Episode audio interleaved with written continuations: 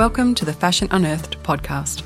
If you need help navigating the fashion industry sustainably, you have come to the right place. I'm your host, Belinda Humphrey, and my hope is to simplify the fashion industry so that businesses can make the best decisions for people, planet, and product. Hello, and welcome to episode 68 of the Fashion Unearthed podcast. This episode was prompted by a little series that I'm doing on Instagram called Mythical Mondays, where I try my best to answer or respond to some of the common myths in the industry, which I'm still doing. So if you have your own myth you would like debunked or my perspective on, head to Instagram at Belinda Humphrey and send me a message. But the idea came about when I was listening to an interview with a business owner on another podcast. And there was a lot of nuance missing in the conversation a little bit of misinformation and skipping over details that should be discussed to, in my opinion, give a more balanced view. And I went into a, a bit more detail about my thoughts on that on my fortnightly newsletter, which you can sign up to at belindahumphrey.com. But essentially, it reminded me that there is still a lot of great marketing in commerce happening in the industry, and no wonder customers are confused. So, one of the questions or comments that I got last week from a person on Instagram was that they said they wanted to be more sustainable, but it's expensive. And in today's episode, I wanted to expand on that a little bit more with another report that came to light because I totally get this. The cost of living is putting a real strain on everyone, and sometimes it can feel all too hard from both a business owner and a customer perspective. I wanted to draw on the same report, Amplifying Misinformation, the case of sustainability indices in fashion, that I mentioned in the last episode, and highlight that on average, 10% of the lifetime climate impact of a garment can be attributed to the fibre production or the raw material phase, whereas the use phase accounts for roughly 22%. So there's a much larger percentage of impact happening within that use phase.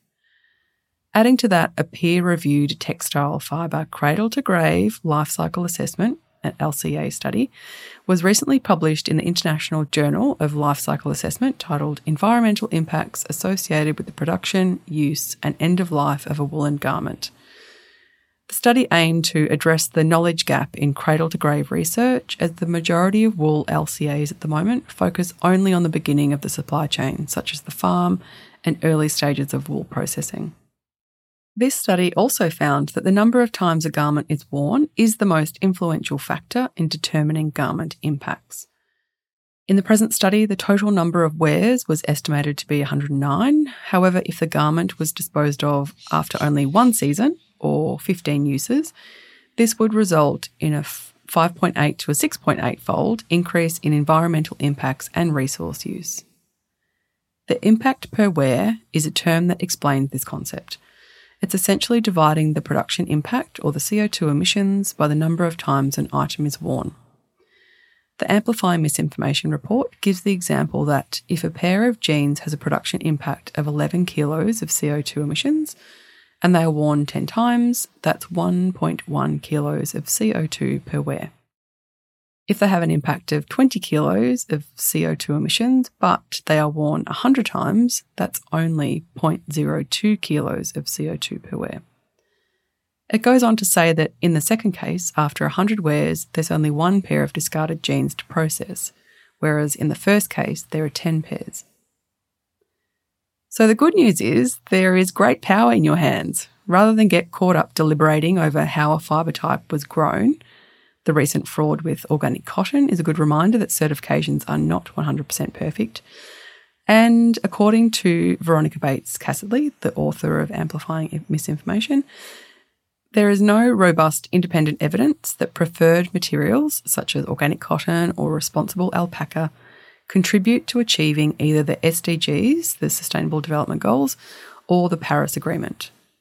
So switch your focus to this use phase first and then use that to decide on your fibre and garment type. So if you are a customer, what does that actually mean? Well, here are eight practical ways that don't cost any more money that you can keep sustainability a focus. Firstly, buy as good a quality as you can afford. For example, heavier fabrics will be more durable. Secondly, consider what kind of business you are buying from. Businesses dropping new collections every five minutes and promoting hauls are generally less concerned about product longevity. However, if this fits in your price point at the moment, I'm not here to shame people. Buy something that is made well in a good quality fabric that fits well and will live in your wardrobe for a long time. Or, and this is relevant for kids, able to be sold on easily and if you do buy something and it shrinks, pills, fades in the first or couple of washes, don't buy from them again. Number three, buy secondhand. You've got more chance of getting a higher quality item for less, evidence that it's already lived one good life and has still got many lives left in it. And this is particularly good for kids' wear too. Number four, wait before purchasing. Have a little Pinterest board and look for items you continually save and can wear a number of ways easily without needing the help of a stylist. 5. Think about how you can repair the item and if it's both physically and economically viable, meaning that repair needs to be possible on the item and the cost needs to be less than just repurchasing the item. Number 6. Wash in cold water, not hot. Number 7. Line dry over tumble dry. Number 8. Wash only when needed. Items that aren't as close to the body don't need as much washing, such as jeans, jackets, skirts, and shirts. Also, items made of fabrics that naturally breathe won't hold onto an odour as much as a synthetic. And remember, you can also spot clean items if you've just got a mark somewhere, instead of washing the whole garment.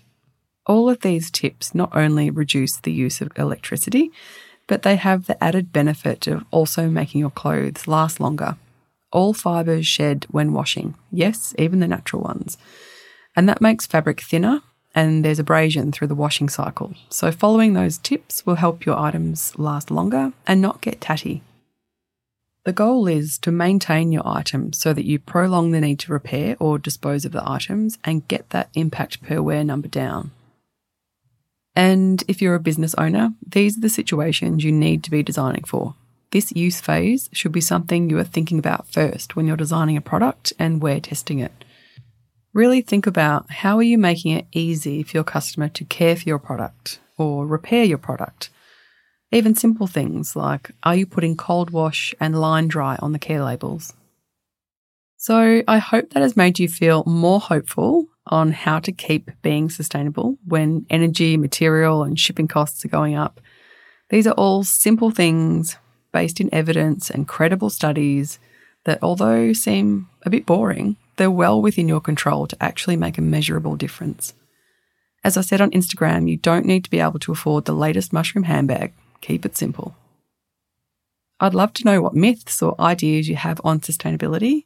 I'm still running Mythical Mondays, so you can send me your questions or ideas on email info at belindahumphrey.com or DM or message me on Instagram at Belinda Humphrey.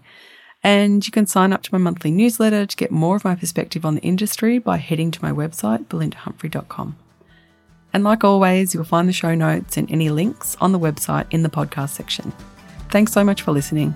See you next time. Thanks for listening to the Fashion Unearthed podcast. If you want to get in touch, head over to belindahumphrey.com or you can find me on Instagram at belindahumphrey.